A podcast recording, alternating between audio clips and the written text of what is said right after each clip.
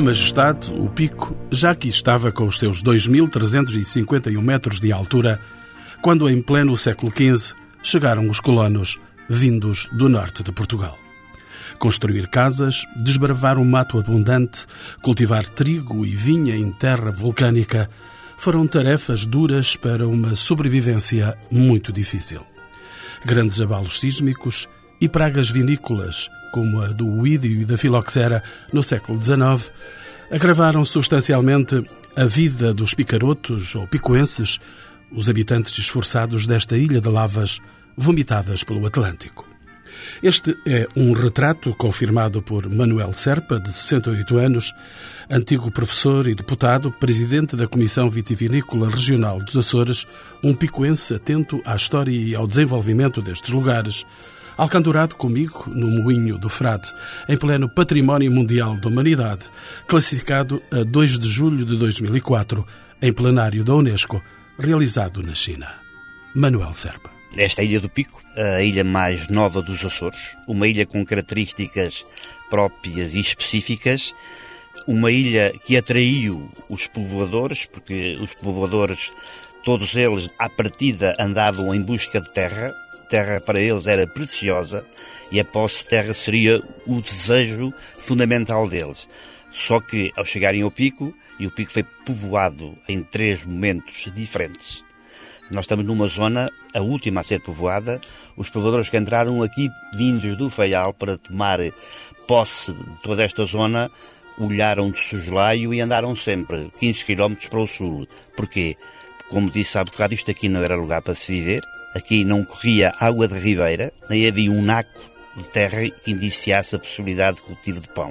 E os povoadores queriam água e pão, não era aqui. Só mais tarde, mais tarde, é que quando os frades trouxeram os bacelos, naturalmente os frades sempre à frente, sob todos os pontos de vista.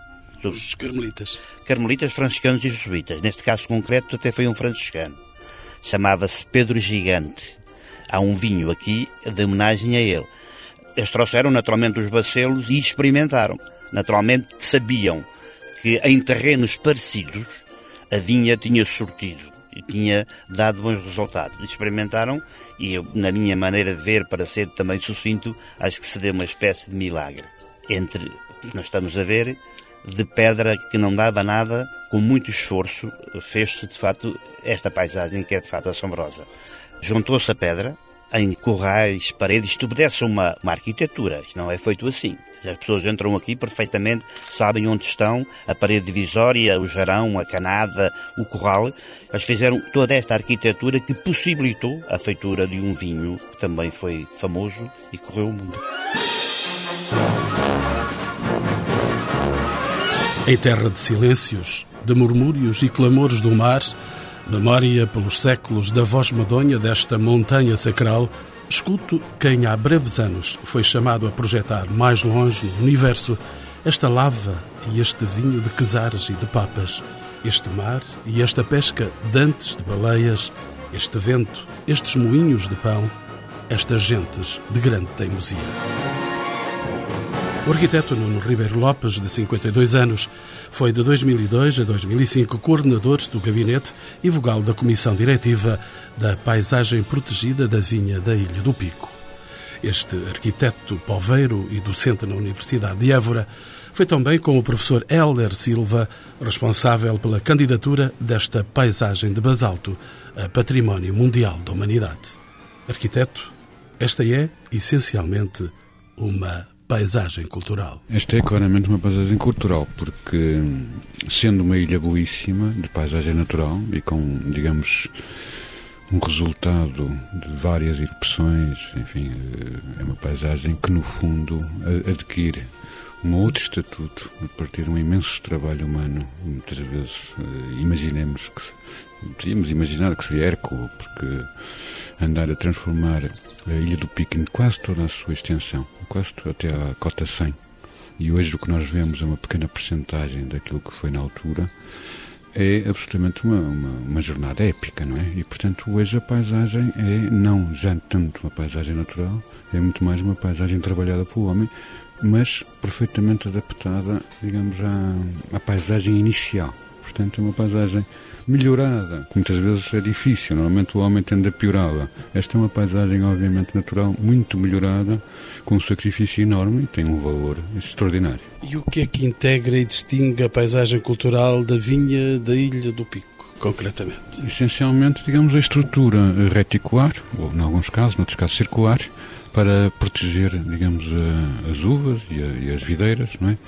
Aproveitando o excesso de pedra provocado pelas erupções e, portanto, havia necessidade de limpar o terreno para ter dele algum usufruto. Era um terreno que não servia para mais nada. O homem, a demonstração da candidatura, aliás, reforça isso no seu dossiê, que só há vinha quando o território não dava para mais nada, porque quando o território dava, tinha um bocadinho de terra fértil, já havia outro tipo de plantações, havia pomares, havia milho, havia outras coisas, e nós temos situações onde no meio da zona da vinha aparece outro tipo de cultivo e não é, não, não significa uma menorização daquela, daquele setor, significa ao contrário uma inteligência, é a demonstração da inteligência do homem em que só no sítio não era possível fazer mais nada, como são os portugueses e mediterrâneos, obviamente, fomos plantar vinha.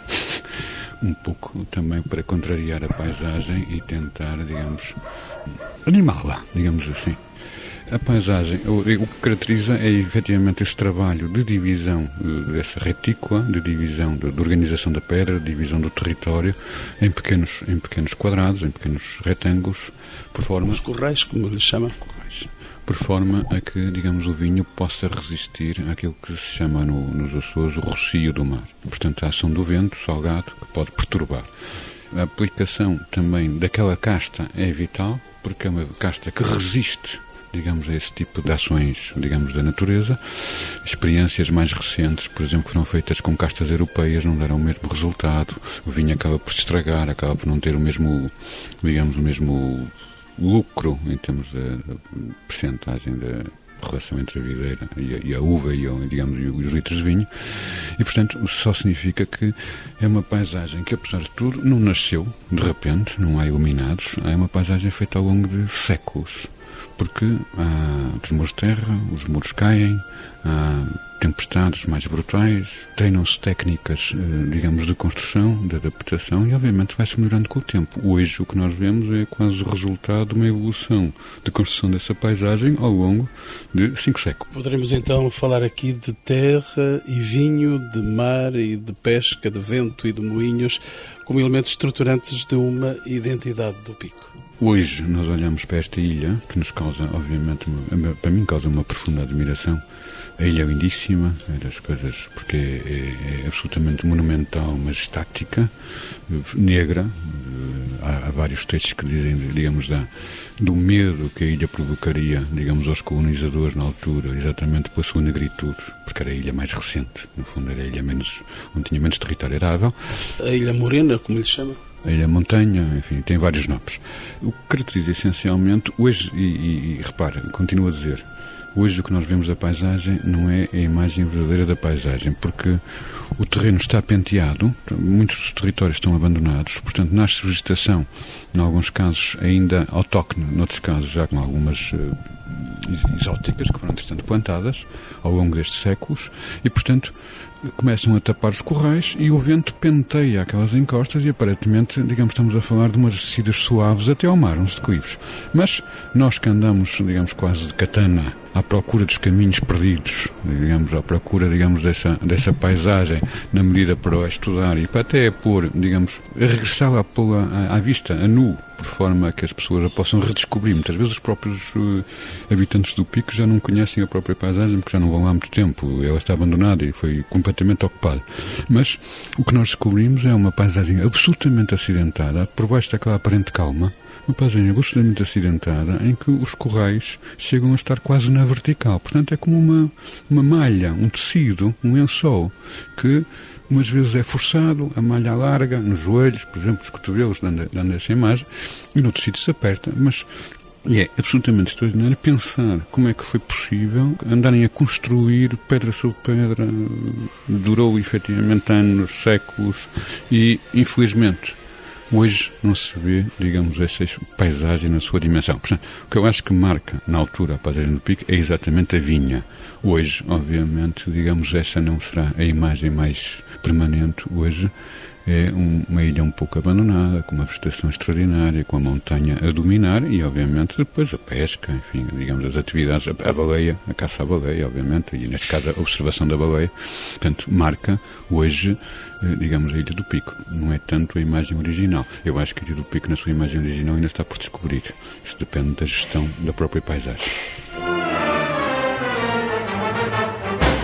Coloco-me entre o mar e esta terra de lava negra, mãe de vinhos de sabores distintos, do histórico verdelho ao abundante vinho de cheiro trazido da Califórnia profunda. Aproximo-me das adegas, sítios do prazer da palavra molhada, e contemplo, entre canadas, esses corrais erguidos de pedras soltas a protegerem as vinhas dos ventos salgados e dos que emergem de fronte da ilha de Faial do canal de todas as tempestades. Sempre vigiado pelo cone do pico da mais alta montanha portuguesa, eternamente seduzida por nuvens de grande brancura.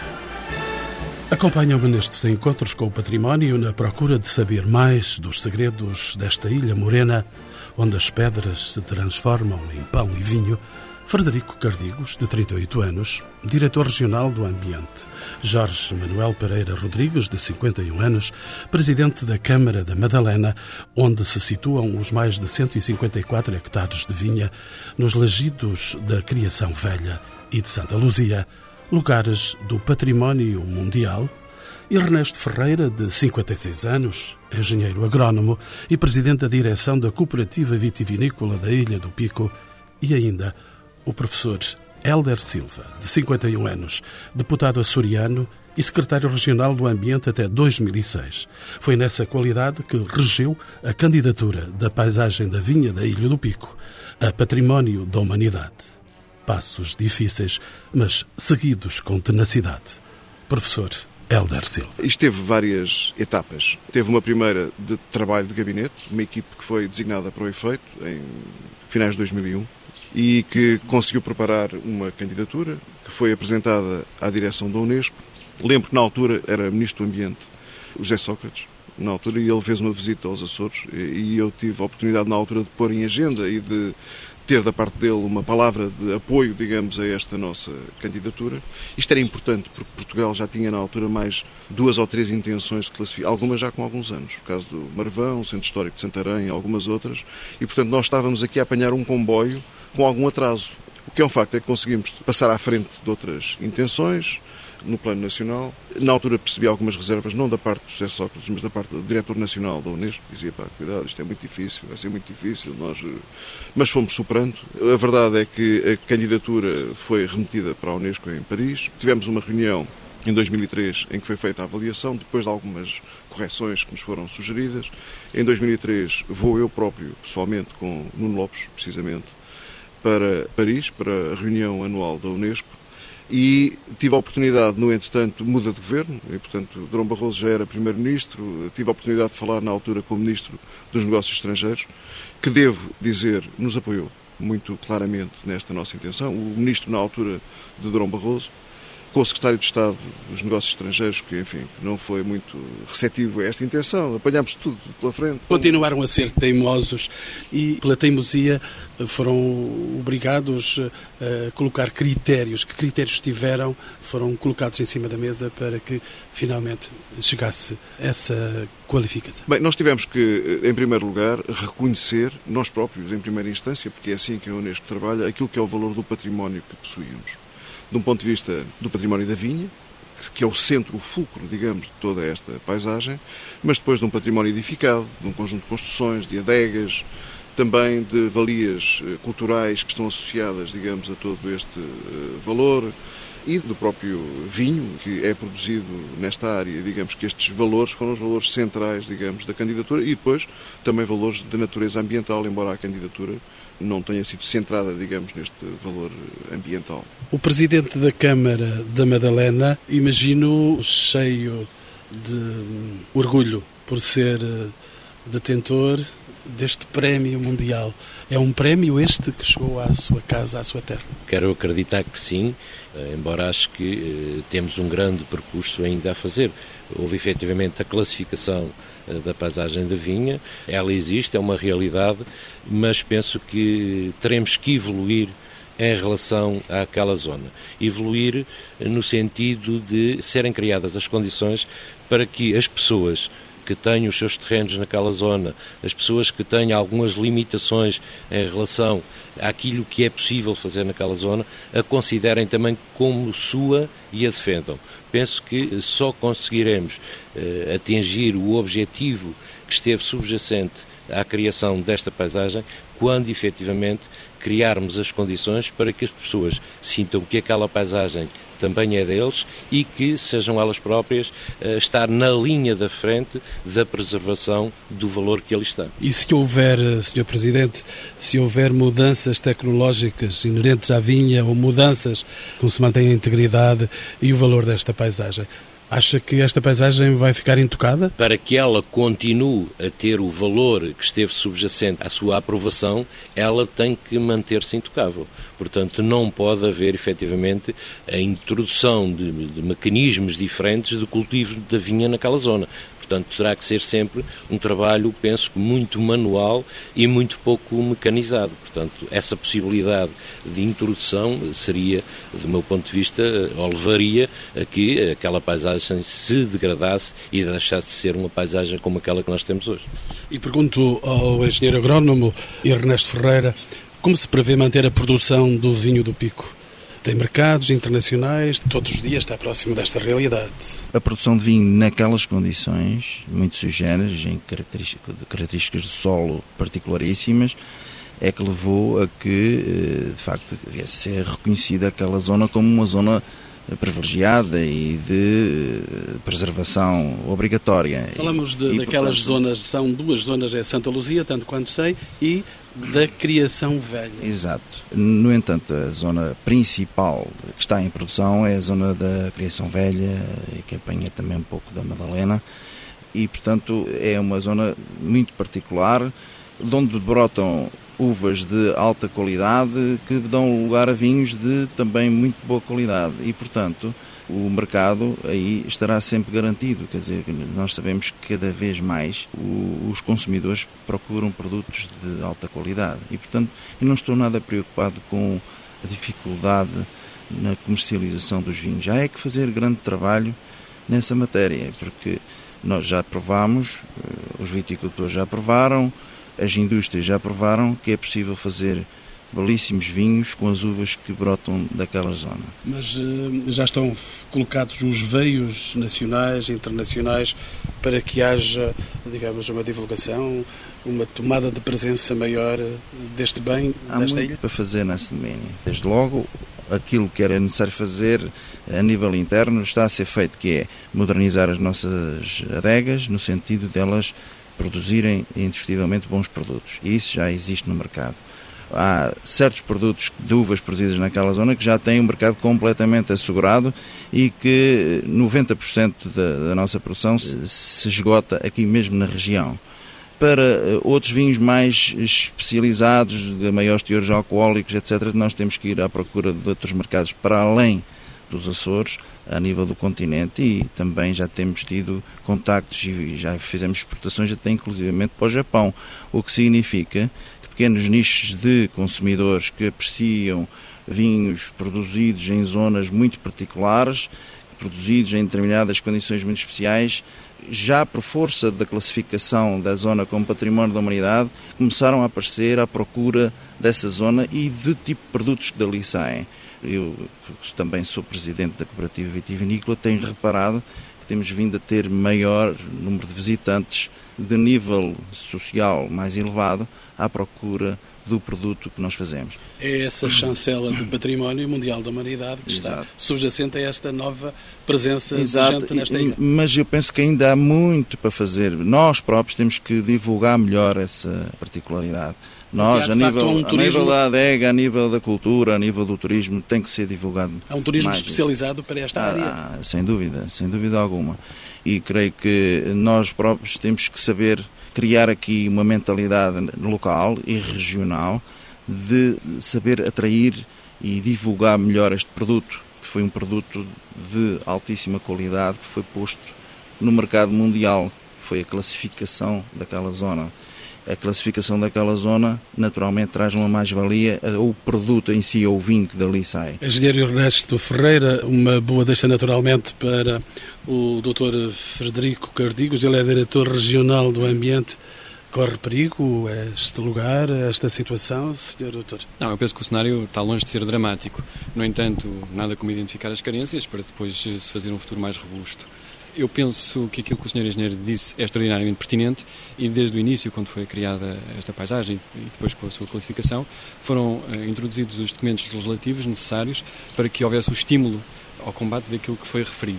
No entanto, não quer dizer que seja perfeito e que esteja terminado. Obviamente, há sempre, é um, é um, trabalho constante. Aliás, a própria realidade conjuntural muda e, portanto, têm que ser feitas as alterações que forem consideradas adequadas. No entanto, neste momento, uma pessoa que possua uma, uma terra dentro da área classificada já tem à partida apoios, por exemplo, se for um terreno abandonado, para reabilitar a área. Mas depois, o governo, digamos assim, não contente com isso, também publicou legislação que permitisse a manutenção dessa área, agora já com a cultura da vinha em pleno. E, portanto, só estes dois incentivos podem catapultar, digamos assim, o interesse. Obviamente que a questão do, do vinho ter muita qualidade é óbvia e ajuda a fazer a sua exportação, mas neste período inicial, em que de facto ainda não existe uma imagem criada, ainda não existem os circuitos comerciais, etc., era extraordinariamente importante existirem estes estímulos. Nós contamos que estes estímulos continuem, porque nos parece que é importante a manutenção dos mesmos, e mais, este ano, uh, através de nova legislação publicada, não só a zona núcleo da paisagem classificada como património mundial usufrui destes benefícios, mas também a zona tampão. Portanto, estamos a falar já de uma área muito alargada da Ilha do Pico, em que as pessoas podem candidatar a este tipo de, de apoios. Para além disso, e como foi referido anteriormente, não só a parte da vinha é importante, como a parte da paisagem em termos gerais. E para isso existem também apoios do, do Governo Regional para a correção de dissonâncias arquitetónicas, ou seja, de facto, durante algum tempo houve algumas intervenções que eram menos adequadas na zona classificada como património mundial e as pessoas que queiram reabilitar arquitetonicamente as suas habitações ou as suas adegas, inclusivamente, depois podem recorrer a apoios, eh, pelo menos parciais, do Governo Regional para fazer essas alterações. Isso faz-se através de uma articulação naturalmente exigente, mas que será possível realizar numa colaboração entre os vários poderes e divisão de poderes que existe aqui nesta ilha, entre as várias câmaras, são as três câmaras já que, de que já falamos, e só com essa articulação é que se poderá fazer um trabalho eficaz. Sim, obviamente, as câmaras municipais. Como é, como é que isto é feito? Vamos uh, ver como é que neste momento uma pessoa que queira recuperar uma, uma área deve proceder. Primeiro que tudo, deve-se dirigir ao Gabinete Técnico da Vinha, é assim que se chama, que é um, um sítio onde trabalham cinco técnicos cotidianamente e que fazem a avaliação técnica daquilo que as pessoas pretendem fazer na sua área, para verificar se é adequado, se não é adequado. É evidente que se massificarmos a produção, obviamente, e com a introdução de máquinas, se calhar deixa de ter as características que levaram à sua classificação. Portanto, seria uma ação inadequada. Portanto, existe uma avaliação técnica. Depois dessa avaliação técnica pura, existe um, uma avaliação conjuntural que é feita pelo chamado Gabinete Técnico da Vinha, do qual faz parte a Secretaria Regional do Ambiente e do Mar, que tem um elemento, faz parte uh, componente cultural do Governo dos Açores, obviamente, isto é uma paisagem cultural, humanizada, e a Associação de Municípios da Ilha do Pico. E são estas três pessoas que, em conjunto, tomam a decisão se sim, senhor, ou não. Este é um apoio a dar, esta é uma obra, eh, digamos assim, a, a licenciar e a promover. Esta é a intervenção que um particular quer fazer. Depois existem outras ações do Gabinete Técnico da Vinha que têm a ver com a implementação do plano de gestão. É evidente que o plano de gestão tem lá uma componentezinha que é a promoção da atividade privada, obviamente, mas o plano de gestão é muito mais alargado que isso. Inclui obras, inclui eletrificações, inclui estratégias para a promoção do local. Aliás, tenho que referir que neste momento o diretor do Gabinete Técnico da Vinha, que é o Dr. Fernando Oliveira, está uh, a regressar de uma reunião na Alemanha que tem a ver com o contexto que aqui já se falou, de promover esta área como uma zona adequada para o turismo de altíssima qualidade. Como é que isso é feito neste caso? Existe um projeto internacional chamado Vitur, que tem verbas europeias através do programa Interres, que em diversas áreas do mundo com património vinheteiro equivalente à do Pico, estão a fazer ações de promoção que acabam por chamar a atenção às pessoas que visitam essas áreas que já estão, digamos assim, na boca do mundo, para outras áreas que ainda tenham menos visibilidade. Bom, e através desta interação acaba por se captar aquele núcleo, aquele nicho de pessoas que estão extraordinariamente interessadas, não só num vinho de alta qualidade, e esta parte é extraordinariamente importante, mas de uma história que está subjacente a este vinho. Uma história que foi muito dura durante muitos anos e uma história que hoje em dia se perpetua pelo amor que as pessoas têm à sua vinha e à Ilha do Pico. Dr. Frederico Cardigos, também eh, herança cultural, a história destes lugares, é também a pesca e o tratamento de produtos relacionados com a baleia, baleias que agora fazem-nos contemplar só os olhos e cujos produtos já não chegam à terra. Pois, é, há, há, aqui uma mudança, eh, quer dizer, repare, estando na componente ambiental e sendo um fanático do mar, obviamente que fico muito contente por deixarem os, os, os estácios em paz, pelo menos ao nível da sua extração.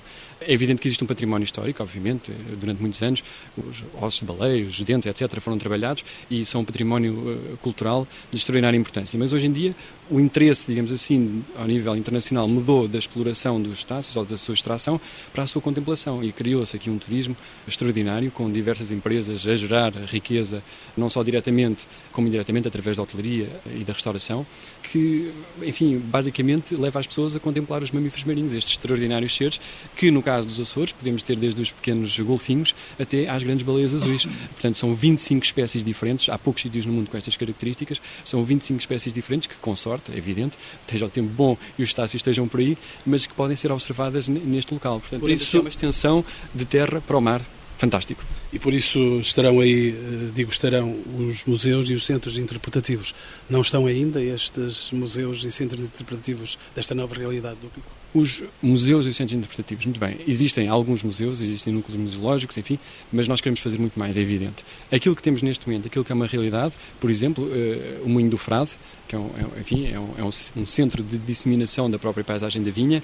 Temos também intenções que vão se tornar realidade mais tarde ou mais cedo, como sendo o Centro de Interpretação do Legito de Santa Luzia, que vai ser o núcleo dinamizador da, da contextualização da paisagem património mundial. Temos, no caso das Lajes do Pico, o Museu dos Baleeiros, que é um núcleo museológico extraordinário, com milhares de visitantes por ano, eh, e que permite fazer esta primeira aproximação, digamos assim, ao mar, para as pessoas entendê-la de um ponto de vista histórico e de um ponto de vista do interesse para a conservação da natureza.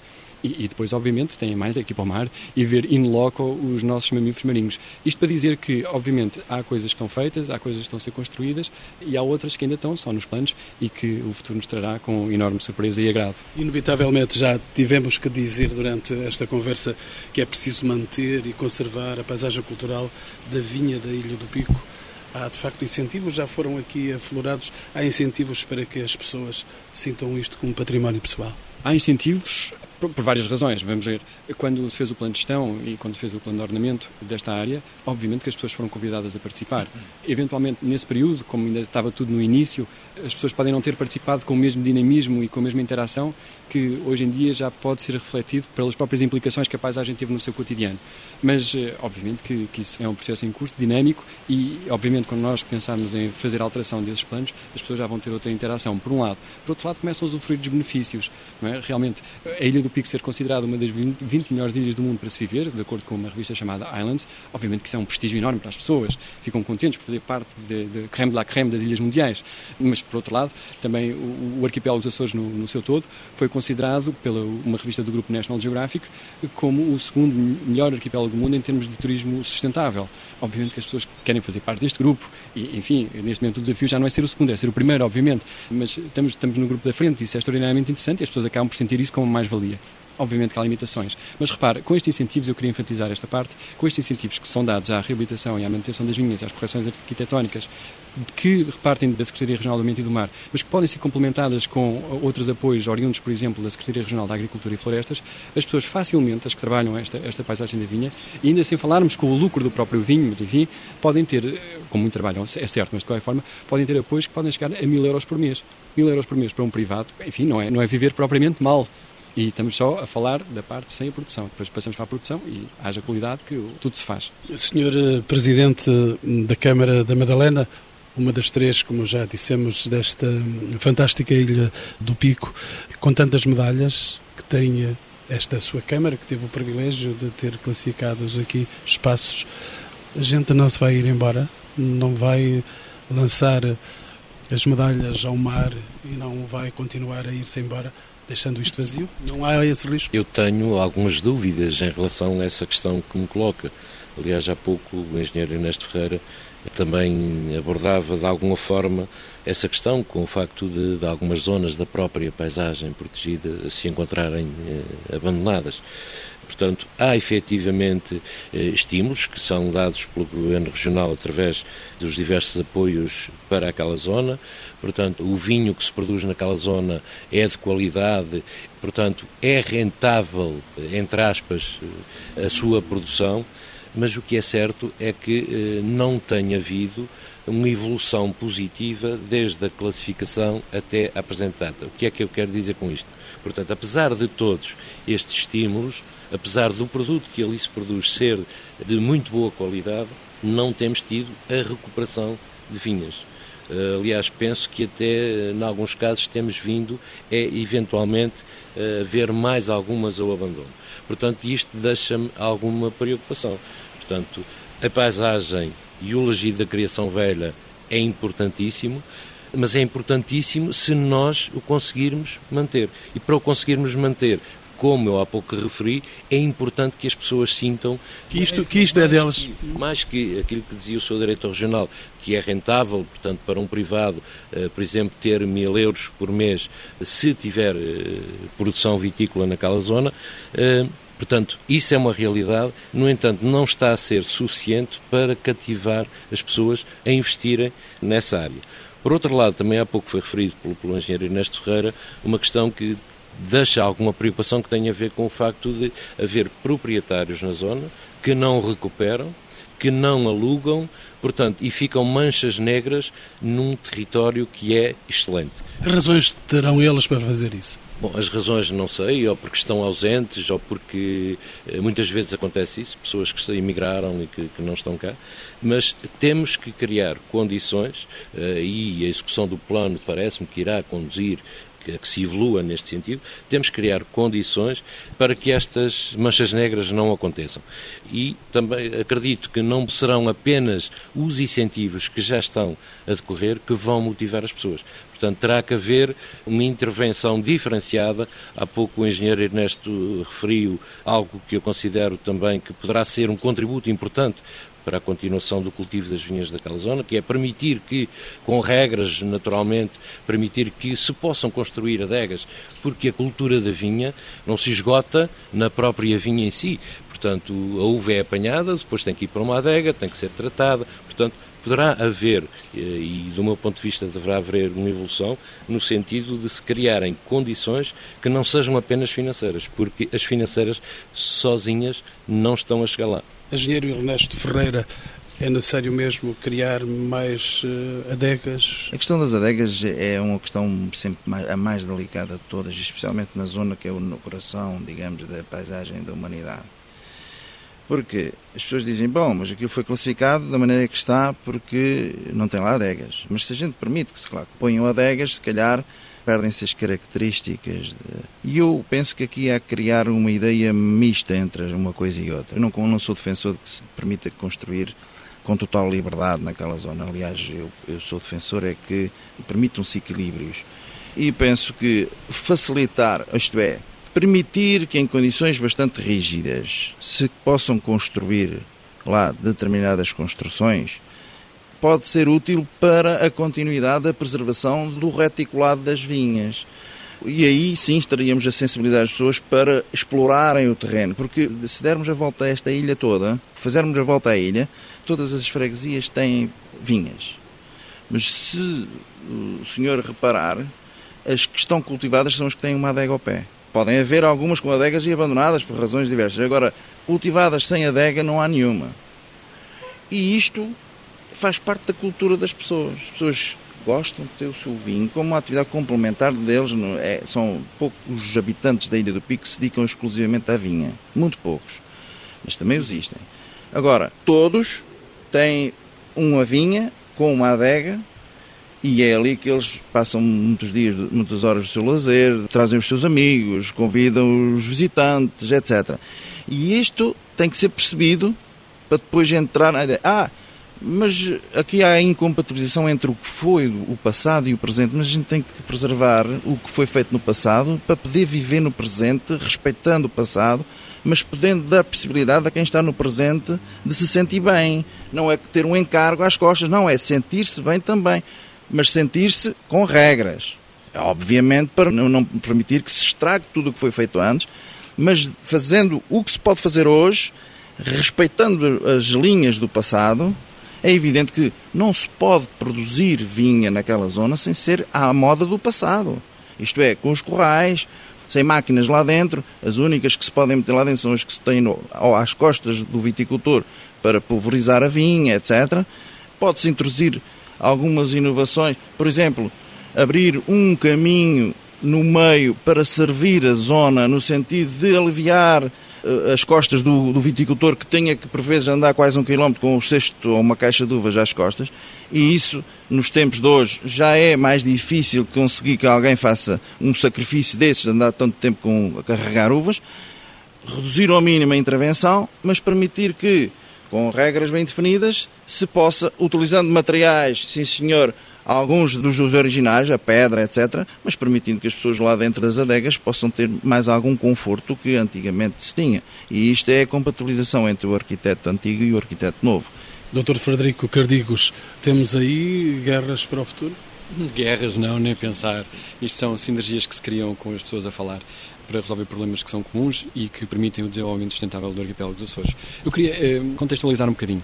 É preciso ter atenção que o Pico é uma ilha muito grande. Desta ilha muito grande existe uma parte... É a segunda dos Açores? Exatamente, são 447 km quadrados. Muito grande, enfim, muito grande eh, no, no contexto açoriano. De qualquer forma, desta área, só uma, uma parte é que está classificada como património da humanidade. Ou seja, existem vinhas a ser cultivadas fora da área de, classificada como património da humanidade. Dentro da área património da humanidade existem dois tipos de áreas. Existe a área núcleo e a área tampão. Obviamente que a área núcleo é aquela que é mais importante, era aquela que até agora usufruía de apoios, e depois existe a área tampão, que é uma área que não usufruía de grandes apoios até este momento. Mas agora, a partir de 2008, já tem. Ou seja, aquilo que o Sr. Presidente da Câmara dizia há pouco, eventualmente vai ser corrigido por esta legislação que permite agora os apoios estenderem-se para além da área núcleo até a área tampão. Portanto, estou em crer que o abandono vai deixar de existir nesta área tão importante. Em relação às adegas, é óbvio que a arte de bem receber do Picaroto está relacionado com as adegas. Os turistas que passeiam por aí e que por acaso se encontram com alguém que esteja nas suas adegas, normalmente são convidados a entrar, a beber um bocadinho de vinho, a partilhar a sua história e depois o próprio Picaroto a contar também da sua cultura. É, obviamente que isto é extraordinariamente importante. Por outro lado, também como foi aqui enfatizado, se desatarmos a construir na paisagem, ela deixa de ser paisagem. Por isso tudo isto tem que ser feito com uh, pezinhos de lã, digamos assim. Temos que pensar bem como é que vai ser feito. Para isso, com a classificação de todas as áreas classificadas, seja por razões ambientais ou culturais na Ilha do Pico, no chamado Parque Natural de Ilha do Pico, vai ser necessário fazer um novo plano de ordenamento. Isso vai ser começado a fazer no início de 2009 e nessa altura todos os interessados na paisagem, sejam eles picarotos ou exteriores, porque as pessoas do exterior também têm muitas e boas ideias, vão ser convidados a participar dizer quais são as melhores opções. E, obviamente, vão ser feitas sessões públicas em que as pessoas vão poder interagir com os cientistas que fazem o planeamento em macroescala, até à pessoa que, no seu dia a dia, tem a sua intervenção na vinha. Isto para dizer o quê? Neste momento, pode-se construir no, no património vinheteiro, desde que com imensas regras que eventualmente serão muito rígidas, ou seja, a área tem que ser muito grande e o índice de construção tem que ser baixíssimo. Eventualmente isto tem que ser revisto, as regras arquitetónicas têm que estar eventualmente melhor estabelecidas sobre o que é que se pode fazer e o que é que não se pode fazer. É evidente que isto se vai fazer com muita conversa, com muita interação, mas vai-se fazer e o início está marcado para 2009, no início de 2009. O início de 2009, o professor Helder Silva assistiu a esta conversa pacificamente. Assisti. Assisti com prazer e tenho algumas notas que gostava de deixar. Eu, felizmente, agora, eh, no fim desta nossa conversa, o Sr. Diretor Regional esclareceu que efetivamente é permitido construir nesta área património da humanidade, com regras. Mas eh, ficou um pouco no ar, ao longo das diversas intervenções, que tal não era possível. Isto não é verdade. Quer dizer, agora, é óbvio que é com limitações, é óbvio que é com tipologias eh, pré-estabelecidas e limitadas, é óbvio que é com áreas mínimas de vinha em redor da área a construir, é óbvio também que é com áreas máximas de, naquilo que tem a ver com os anexos a construir, etc. Mas essa possibilidade existe. Segunda nota que eu gostava de deixar é a seguinte, com toda a clareza e frontalidade que gosto de usar nas minhas palavras, dirigir-me ao Sr. Presidente da Câmara Municipal da Madalena para lhe dizer que todas as áreas de património da humanidade que temos no país e na maior parte dos sítios foram promovidas pelas câmaras municipais. Nós vamos a Sintra, Guimarães, eh, eh, vamos a Évora, vamos a todas estas cidades que hoje são património da humanidade a nível nacional e foram as câmaras que tiveram que fazer um esforço tremendo de classificação, em primeira instância, e de eh, manutenção, preservação, valorização do seu património.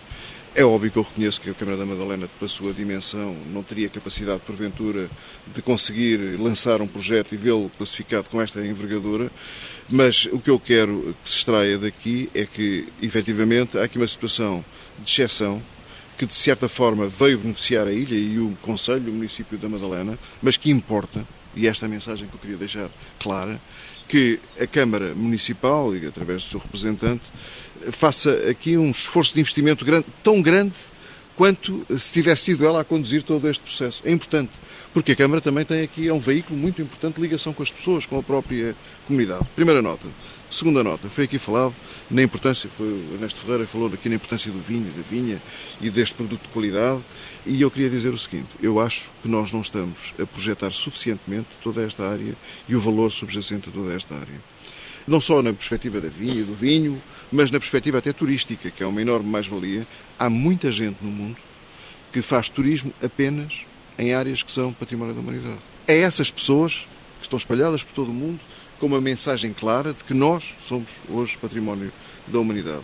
Falou-se aqui em museus, etc., na vinha no, no, no Pico. Eu queria deixar uma nota, não foi referido, o Museu do Vinho e da Vinha é importantíssimo em toda esta área e, portanto, queria apenas deixar esta ressalva. Temos um excelente museu, uma excelente estrutura museológica que é o Museu do Vinho. E a palavra de fim para o Presidente da Câmara da Madalena, Sr. Jorge Rodrigues vai continuar a ter braços para recolher as uvas que este ano já, já entraram nas adegas? Vai continuar a ter braços ou vamos ter que fazer a importação de gente para colher as uvas do pico? Preferia que, que, a colheita fosse sempre feita com pessoas do pico e que viessem, se calhar, mais pessoas por pico para fazer a colheita da uva e para outros trabalhos, porque esta ilha tem uma dimensão, é a segunda maior ilha dos Açores e temos apenas 15 eh, mil e poucos habitantes, portanto temos muito pouca população e era, era importante realmente que na Ilha do Pico se criassem condições para a fixação de mais gente, para que estas, todas estas coisas que estivemos aqui a falar acabassem por ter uma rentabilidade diferente. Permita-me só que, portanto, em relação àquilo que foi dito pelo Sr. Professor Helder Silva, que da parte da Câmara da Madalena e das câmaras municipais da Ilha do Pico, apesar deste não ter sido um projeto, um projeto nosso, tem havido sempre realmente um respeitar claramente das orientações que têm, têm vindo a ser definidas pelo próprio Governo Regional e pelas comissões que têm acompanhado eh, este processo desde o início, que temos ficado até, eh, de alguma forma, digamos assim, com o odioso da situação, porque é a Câmara Municipal que não deixa construir, e temos a consciência de que, por esta via, também estamos a prestar um bom contributo para a preservação deste património que todos nós queremos ver cada vez mais valorizados. reconheço o excelente trabalho que foi feito pela equipe liderada pelo seu professor, por todos os técnicos que estiveram envolvidos neste processo, mas continuo a pretender e correspondendo àquilo também que sinto que é a vontade das pessoas desta terra, que se criem algumas condições, com regras, como foi dito, mas que se criem condições para que as pessoas sintam que a paisagem da vinha é mais delas e menos dos políticos. Penso que no dia em que conseguirmos, efetivamente, que as pessoas sintam que aquela paisagem é mais delas do que dos políticos, seguramente estamos no bom caminho para a sua continuação de preservação e para que deixemos para as gerações vindouras uma marca importante da nossa passagem pela política e da nossa passagem pela vida, uma vez que vamos passar para o futuro também aquilo que nós valorizamos agora no presente.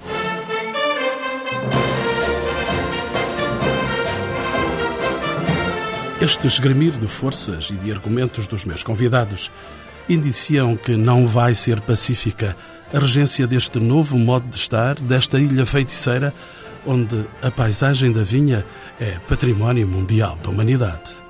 Assim o sente também quem aqui viveu com grande tenacidade as dores de parto deste nascimento feliz. Arquiteto Nuno Lopes. Obviamente, a candidatura e a, e a classificação foi, digamos, o início de todo um processo, não é?